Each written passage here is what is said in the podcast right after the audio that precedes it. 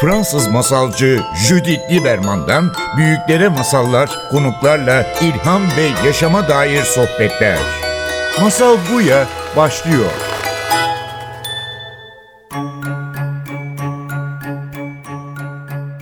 Masal Buya'ya hoş geldiniz. Bugün stüdyoda Filiz Telek'le beraberiz. Filiz hoş geldin. Hoş bulduk. Ve bugün seninle beraber çemberlerden bahsedeceğiz ve yastan bahsedeceğiz. Çünkü Filiz bir çember kolaylaştırıcı ve son zamanlar birçok farklı konulu çemberli kolaylaştırmakla beraber son zamanlar benim çok ilgimi çeken bir konu üzerine çalışmaya başladın. Çok ilgimi çekiyor çünkü toplumda çok az konuştuğumuz, bence yeterli kadar konuşmadığımız bir konu. Evet. Yaz çemberleri. Hı hı. Yani aslında kaçındığımız bir konu. Bir ilk önce direkt bundan bahsedelim. Tamam. Bir çember nedir? Yani çember kolaylaştırıcı dedik. İki kelimeler biraz e, yabancı gelebilir. Evet. E, ne yapar bir çember kolaylaştırıcı ve bir çember nedir? Evet. Çember tabii çok genel bir kavram ama bizim çember pratiğinde bahsettiğimiz aslında çok kadim bir pratik ve bir kadim bir bilgelik. İnsan olmaya dair, insan kültürüne ait ve tüm insanlığa ait bir pratik ve bilgelik insanların binlerce yıldır ateş etrafında oturup hikayelerini paylaşmaları, daha yazılı kültür ortaya çıkmamışken sözel yoldan geleneklerin, bilgeliklerin, hikayelerin e, nesilden nesile aktarılmasını sağlamış bir pratik. Ve böyle binlerce yıllık bir alan aynı zamanda öyle aktarılmış. Yani diyorsun soba etrafında toplandığımız zamanlarda belki Aha. Anadolu'da çok eski olmayan evet. bir zamanda evet. biri burada e, tığ bir çorap örerken evet. biri burada bir kaşık örerken yani o sobanın etrafında evet. insanlar o sessizliğin içinde konuşmaya başladıkları ve konuştukları evet. o dinleme kalitesi mükemmel. Aynen aynen o derin dinleme ve e, birbirine şahitlik hali kalpten kendi duygu ve deneyimlerini, yaşanmışlıklarını e, birbirlerine aktarma ve paylaşma hali ve bu e, mümkün olduğunca kendi gerçeğini ifade etmeye çalışmak. Ya bu kelimeyi çok seviyorum. Hı. Birbirimize şahit etmek. Yani evet. aslında evet. yargılamadan. Aynen. Öyle olmaman gerekirdi. Evet. Şöyle demen gerekirdi. Tavsiye vermeden. Evet. Ha, sadece merakla. Demek ki sende öyle. Demek ki senin koltuğunda dünya böyle görünüyor. Orada ne oluyor biliyor musun? bütün insanlık hallerine şahit oluyoruz ve aslında o haller bizde de var ya yalnız olmadığımızı e, fark ediyoruz ve aslında kendimizi de yargılamaktan vazgeçiyoruz bu hmm. deneyimin e, nihayetinde. Ya, ya Çünkü bakıyorum insan... o da aynı şeyi yaşıyor. O da benzer bir şey yaşıyor. İnsanız ve her hal var bizde. Evet evet tabii ki çünkü hmm. yaz bu yani son zamanlar şehirlerde yaz çok farklı algılanmaya başladı değil mi? Hı hı. Yani bir ölüm bir kaybı. Yani bahsetmiyoruz. Ee, çok iyiyim. Hı hı. Ee, çok zaman almıyoruz. Yani eskiden Anadolu köylerindeki dev ağlamalar evet, veya evet. gösterişler yok. Evet. Yok. Evet. Ve ne yapıyoruz gerçekten? Hı hı. Bu üzüntüyle, bu kalp kırıklığımızla şehirde ya da modern dünyada evet. ya biz ne yapalım yani? İçimizde tutup turşu mu yapıyoruz yani? İşte içinde bastırılan her şey nasıl sonrasında çok da sağlıklı olmayan şekillerde ortaya çıktığı için Şöyle parıltılı ve hızlı bir kültür şu anda. Özellikle şehirde modern yaşam dediğimiz şey. Ee, ve orada böyle durup kendimizle e, olmaya ve içimizde olup bitene alan açmaya pek e, fırsatımız olmuyor. Olmayabiliyor. Bir de zaten öyle bir e, zihniyet e, yerleşti ki hani her şey olumlu olacak. İşte pozitife odaklanalım. E, odaklandığımız şey hani gerçekliğimizi yaratır hikayesi var. Okey bunda da doğruluk payı var ama insan olarak yaşadığımız çok temel bazı şeyler var. Yas da böyle bir şey. Yas ne demek? Kayıplarımız için acı hissetmek demek. Neden acı hissederiz kayıplarımız için? Çünkü sevmişizdir, değer vermişizdir ve kaybetmişizdir. Bu çok önemli bir şey yani. Hı. Çünkü son zamanlar bana öyle geliyor ki yani ne olursa olsun, yasın büyüklüğü ne olursa olsun. Belki Hı. işten kovuldun, belki sevdiğin bir insan kaybettin. Hı. Belki de çok küçük yani Hı. en sevdiğin elbise yırtılmış bile olabilir. Evet. Ama hepsinde içimizde bir burukluk bırakabiliyor ve Evet. bunu paylaştığımız anda sanki dev bir yasak var. Hepimiz böyle çok pozitif olmamız gerekiyor. Söylüyorsun ay moralim bozuldu şu oldu.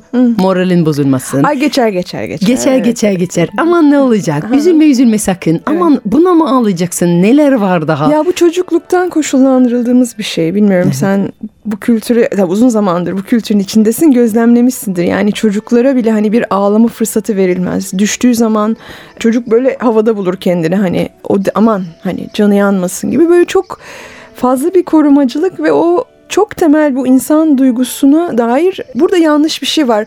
Bunu hissetmem doğru değil galiba gibi bir koşullanma oluşuyor çocukluktan belki beri. de bu üzüntümüz yaşayamadığımız için, ifade edemediğimiz için, Evet.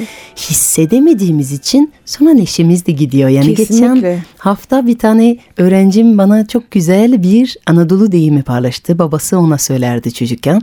Derdi ki gülmek ve ağlamak kardeştir. Aynen. Gülmek ve ağlamak kardeşse bir tane kardeş davet etmiyoruz evde.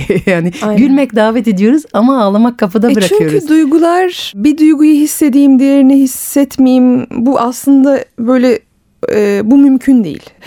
Var olanı hissetmek demek zamanı geldiğinde yas ve acı, zamanı geldiğinde neşe, coşku, zamanı geldiğinde ilham ve yaratıcılık. Yani içeride şu kapıyı kapatayım, bu kapıyı açayım böyle bir şey mümkün değil bence. Ve ben yaz çemberlerinde çok şahit oluyorum mesela. Biz ne kadar o içeride hissetmeye izin vermediğimiz şeyleri hissetmek için kendimize izin veriyoruz ve buna alan açıyoruz ve o gözyaşları akıyor her neyse ve o yasımızı, duygumuzu onurlandırıyoruz ki bu demek ki sevdiğimiz ve kaybettiğimiz şeyleri onurlandırıyoruz aslında. Ondan sonra o içeride sıkışmış alan açıldığında onun yerine artık yaşam enerjisi, neşe, coşku tekrar kahkaha, oluyor. Aynen. kahkaha patlıyor. İyice ağladık sonra dev kahkahalarımız Çok, geri çok. geliyor. Ağlayamadığımız zaman kahkahalar da kuruyor. Benim hep söylediğim şey yas ve şükran. Evet. Bir e, madeni para gibi düşün. Bir yüzü şükransa, bir yüz, yani bir yüzü yazsa diğer yüzü şükrandır. Ve ben buna çok şahit oluyorum. Yani yasını doya doya yaşayan insan o şükran ve yaşam sevinciyle doluyor tekrar. Evet iyi ki yani kaybetmiş olsam bile iyi ki bir an olsa bile benim Evet. olmuştur yani diyebilmek. Aynen, Ve aynen. sen bu çemberlerde insanları yani bir araya getiriyorsun. Evet. Çember şeklinde belki oturuluyor. Evet. Ve orada onlara yani bu hiçbir yerde konuşulmayan şeyler paylaşmaya davet ediyorsun. Evet. Ne tür yaslar paylaşmaya gelir insan örneğin? Evet. Genelde insanlar kendi kişisel kayıplar. Yas dediğimizde ilk aklımıza gelen otomatik olarak kişisel kayıplarımız, sevdiklerimizi kaybetmiş olmak, e, kendi yaşamımızda işte kendimizle ilgili kayıplarımız hastalık sürecinden geçmiş olmak, hayal ettiğimiz ama gerçekleştiremediğimiz şeyler mesela. Daha kişisel şeyler akla geliyor. Fakat benim kendisiyle çalıştığım Amerikalı psikoterapist Francis Weller uzun senelerdir yaz konusunda çalışıyor. Onun bir kitabı var. Wild Edge of Sorrow e, isminde. Orada o açıklıyor. Beş tane kapısı vardır yasın. Birinci kapı sadece kişisel yaslardır. Ama halbuki çok daha fazla konular var bizi yas deneyimini getirecek olan. İşte ekolojik yıkım, dünyada işte türlerin kaybolması, işte topluluk dediğimiz yani binlerce yıldır kabilelerde yaşamış insanlar, köyde yaşamış, böyle bir topluluğa aidiyet hissiyle yaşamış. Artık bunun kaybedilmiş olması, o aidiyet hissinin olmaması, atalarımızdan bize aktarılmış yaslar. Mesela bu ülkede, bu topraklarda bu da çok mühim bir mesele. Yani o kadar çok acılar yaşanmış, kayıplar yaşanmış ve bunların çoğu zaman üstü kapatılmış ve sessizleştirilmiş. İyileşilmemiş yaralar var. Çok çok. Bunların e, atalardan aktarılmış yasların da mesela hatırlamak, onurlandırmak, sadece konuşarak bile, paylaşarak bile birbirimize o alanı açmak çok önemli. Aslında sadece ben bunu kaybettim diye ağlamak zorunda değiliz. Aynı Değil. zamanda bizim dökmediğimiz yaşlarım, Evet, gözyaşlarımız var. Belki ormanlar kesiliyor, Aynen. belki dünyadaki savaşlar için, Aynen. belki geçmişteki yaralar veya o her gün çoğalan ve büyüyen yalnızlıktan dolayı aslında ve bunu da fark ediyorsak buna da üzüntü hissetmeye izin veriyorsak kendimize o zaman neşe de artar. Aynen ve şununla ilgili çok kritik bir şey söyleyeceğim. Neden o yaslar tutulamıyor biraz da? Çünkü kişisel olarak o kadar büyük acıları taşımak kolay değil ve hatta mümkün değil. Ve yaz e, konusunda benim çalışmalarımdan öğrendiğim yaz hiçbir zaman özel, bireysel bir şey olmamıştır. Yani binlerce yıldır özellikle kadim kültürlerde insanlar hep bir araya gelip o yaslarını beraber tutmuşlardır ki Anadolu'dan da biliyoruz. Yani hala da olur. Bu tabii kişisel kayıplar, ölümler üzerinden şahit olduğumuz bir şey ama insanlar bir araya gelip acılarını, yaslarını beraber tutmuştur. Bu ancak böyle mümkündür. Çünkü yanı başımızda olan mesela Suriye'deki e, savaş, katliam işte kıyılarımıza vuran çocuk ceset. Yani bunlar çok çok ağır acılar ve tek bir kişinin bu acının içine girip bunu taşıması çok zor. O yüzden yas ritüelleri, yas çemberleri o yüzden bir araya gelmek, birlikte onurlandırmak bunları. Sanırım zaten o konuda bize çok güzel bir şiir getirdin bugün. Evet. Birhan Keskin'in bir şiirinden ve yaz konusunu bence çok çok güzel e, ifade ediyor. Şöyle. Buraya bir cümle koydum. Bırak acılarımızı birileri duysun. Hem zaten şiir niye var? Dünyanın acısını başkaları da duysun. Acı mıhlanıp bir kalpte durmasın, ortada dursun. Olur ya biri eline alır, okşar, biri alnından öper. Az unutursun. Birhan Keskin. Çok güzel. Teşekkür ederim. Şimdi sana çok önemli bir sorum var. Ben de geçen sene çok önemli bir kaybı yaşadım. Hı hı. Ve bu kaybı paylaştığım zaman bazen biraz kırıldım. Çünkü acımdan bahsettiğim zaman bazen sana bana diller dediğin gibi aman unut geçsin veya daha kötüsü olabilirdi. Yani bunu çok hmm. duydum. Yani hmm. daha kötüsü olabilirdi. Evet. Ve bana inanılmaz böyle felaket senaryolar anlatıldı örneğin. Yani hep şey diyordum elbette daha kötüsü olabilir. Evet, evet. Yani bir kişi değil yüz kişi olabilirdi. Evet. Yani ama bu benim acım yok etmiyor. Yani dünyanın kesinlikle, sonu gelebilir daha kesinlikle. kötü olabilirdi. Ama hemen yani annem dahil aslında. Evet. Yani bak daha kötü olabilirdi. Bir arkadaşımın kızının başında bu gelmiş hmm. ve daha kötü. Şimdi yarın bizi dinleyen bir insanın hmm. önünde biri gelse Evet. Bu kişi evet. onunla bir acı paylaşmak istese, evet. küçük veya büyük evet, bir evet. bir ölüm olabilir veya başına gelen kötü bir şey olabilir. Hı hı. Yani var mı bize verebileceğin birkaç Tabii. yolları nasıl dinleyebiliriz? Yani bu yargısızlık, hmm. bu alan açmak nasıl olabilir? Evet yani bir kere asla acılar kıyaslanamaz. Tabii ki çok büyük acılar var. Hani kolektif bir takım şeyler var ama hiçbir duygu, hiçbir acı kıyaslanamaz, kıyaslanmamalı. Orada önemli olan o kişinin o andaki hissini sadece şahitlik etmek. Burada iki şey var o tepkilerin sebebi olarak. Bir, tabii ki sevdiğimiz bir insanın iyi olmasını istiyoruz. Onun acı çekmesi bizi üzüyor. O yüzden böyle bir tepki veriyoruz. İkincisi çoğunlukla insanlar kendi içlerindeki acı ve kayıplar ve yaslarla duramadıkları için buna kendileri için de alan açamadıkları için Karşıdakinde bunu görünce hemen bir an önce bu konuyu kapatmak istiyorlar. Tabii ki bunu da Hı. çok yaşadım yani. Sonuçta evet. kendi acıları evet. için ağlamamış olan evet. sana bazen der e ne olacak ben de başımda evet. benzer bir şey geldi evet, ve hani ben çok iyiyim ben evet. iyi oluyorsam ben evet. ağlamıyorsam evet. senin de sakın ağlamaman lazım. Evet. Yoksa hepimiz beraber ağlarız. Evet. Yoksa nasıl çıkacağız evet. bu işin? Aslında öyle değil. Yani onlar öyle kutsal ve e, kıymetli anlar ki hani birbirimizi gerçekten görebileceğimiz, duyabileceğimiz o an içinde çok hayatı ve insan olmaya dair kutsal ve böyle çok kıymetli bir şeyi paylaşabileceğimiz bir an. Ben böyle bir şey yaşadığımda karşımdaki bir acısını yasını ifade etme ihtiyacındaysa onu sadece dinlemek istiyorum. Ne yapacağımızı ne söyleyeceğimizi bilemeyebiliriz. Bu sorun değil ama karşımızdakini o anda iyi hissettirmek gibi bir sorumluluğumuz yok aslında.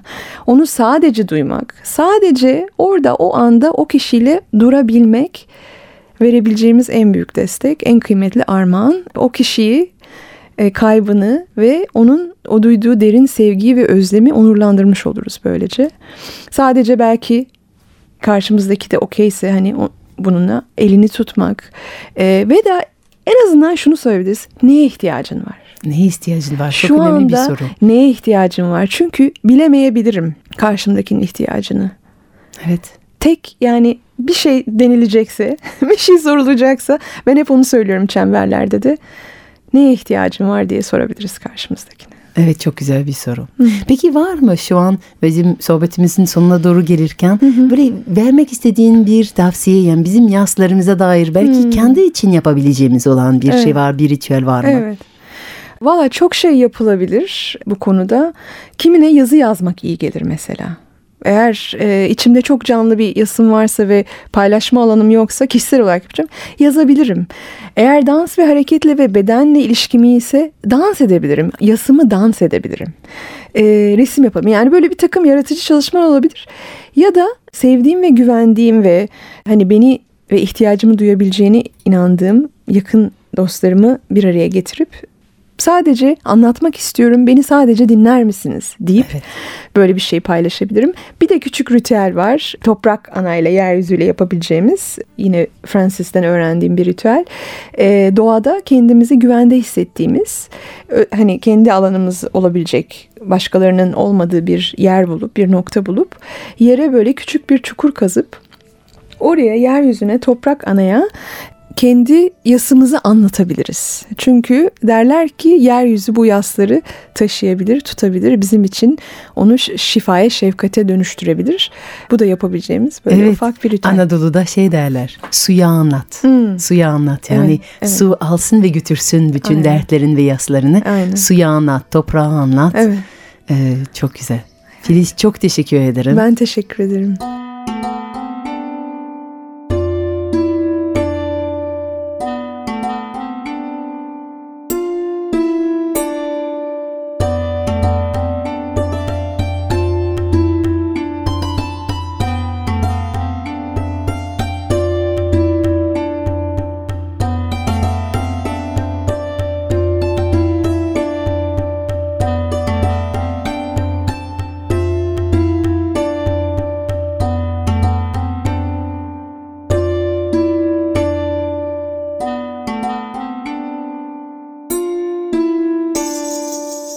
Titrek kollarında cansız bir bebek tutuyordu.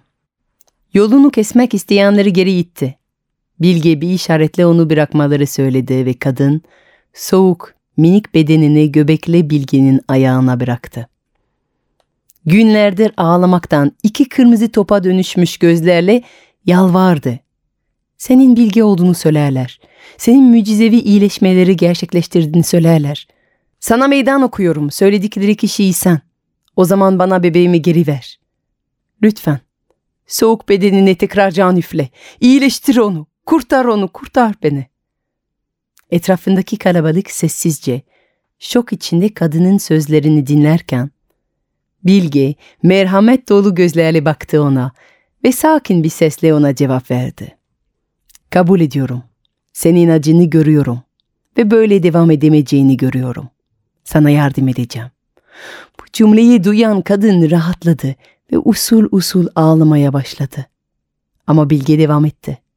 Maalesef ilacı hazırlamam için bir malzeme eksik. Onu bana getirirsen hazırlığa başlayabilirim. Kadın bir heyecan kalktı. Ne olursa olsun onun getirmeye hazır olduğunu belli. Bir hardal tohumu lazım bana. Bu muydu? Bir hardal tohumu mu? Bundan kolay ne olabilirdi? Bir dakika sonra getirirdi. Ama bu hardal tohumunu çocuk kaybetmemiş bir haneden gelmesi lazım. Bir saniye durdu kadın. Bir tereddüt geçti gözünden ama hayır bulacaktı. Akşama kadar getirmiş olurdu. Heyecanla aramaya başladı. Şehrin kapılarını vurup sordu. Çocuğumu kurtarmak için var mı sizde bir hardal tohumu? Vardı vardı. Her hanede vardı. Herkes de vermeye hazırdı tabii da. İşte o zaman soruyordu. Peki sizin evinizde hiçbir çocuğunuzu kaybettiniz mi? O zaman gözler değişiyordu. Evet abla. Kaybettik. Daha geçen sene yeğenimi daha bir yaşındaydı. Kahkahasını hala duyabiliyorum bazı günler. Boş odalarımızda yankılanıyor sanki. Evet abla kaybettik. Benim torunum. Üç sene oldu. Ama gelinim o günden bugüne bir daha şarkı söylemedi. Evet abla. Eski hikaye. Yaşlı bir kadınım ben artık. İlk çocuğum doğarken öldü. Sonra başka yedi çocuk geldi bana. Minnettarım. Ama onu hiç unutmadım. O hep benim ilk göz ağrım oldu. Evet abla kaybettik oğlum 15 yaşındaydı. Bütün mahalle onu tanır ve severdi. Evet abla kaybettik. Evet abla kaybettik. Evet abla kaybettik. haneden haneye gitti. Bir gün, iki, üç, bazen eşikte durdu ama çoğu zaman içeriye buyur edildi. Başka annelerle konuştu. Onu üzgün gören onunla ağladı. Onun yorgunluğu gören ona dinlenmek için bir çay, bir kucak verdi. Onun kalbindeki yara gören onunla sıcak ve şifalı bir yemek paylaştı. Sonunda döndü bilgi adamın yanında. Tohum bulamamıştı. Elleri boştu. Ama aradığını bulmuştu. Yas olmadan hayat olmaz. Ama kalbimizin korktuğu şey başımıza geldiğinde bizi dinleyecek bir kulak, bizi tutacak bir kucak, kalplerini açacak canlar olsun yanımızda. Fransız masalcı Judith Lieberman'dan büyüklere masallar, konuklarla ilham ve yaşama dair sohbetler. Masal Buya sona erdi.